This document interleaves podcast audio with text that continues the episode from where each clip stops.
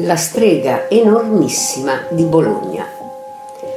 Il fenomeno della caccia alle streghe nel mondo vecchio e nuovo, uno dei periodi più bui, quello in cui il braccio secolare di Santa Romana Chiesa si macchiò di innumerevoli crimini, non risparmiò nemmeno Bologna, dove si dice che tra il XIII e il XVIII secolo l'Inquisizione, sia questa civile o ecclesiastica, represse ferocemente eresia e stregoneria.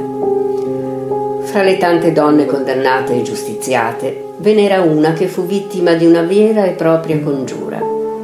Gentile Budrioli, che passò alla storia come strega enormissima di Bologna.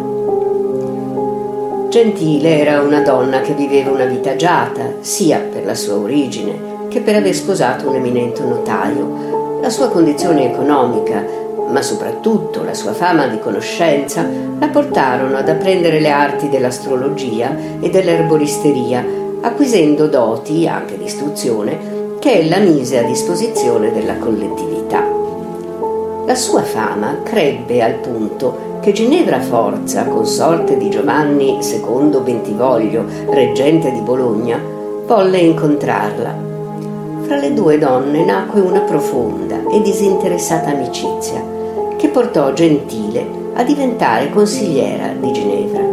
Tuttavia, gli invidiosi cortigiani insinuarono il dubbio in Giovanni II che la causa delle traversie che incombevano in particolare la congiura dei Malvezzi atta a spodestarlo era da attribuirsi agli influssi malefici di Gentile che era una strega.